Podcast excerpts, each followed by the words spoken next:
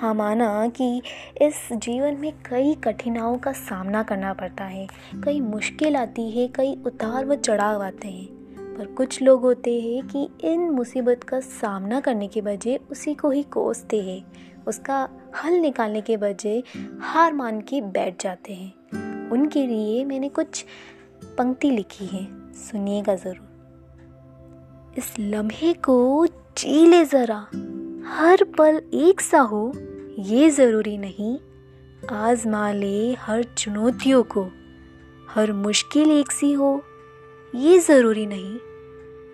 मिट जाएगी ये कठिन सफ़र भी, हर दिन तनहा हो, ये ज़रूरी नहीं।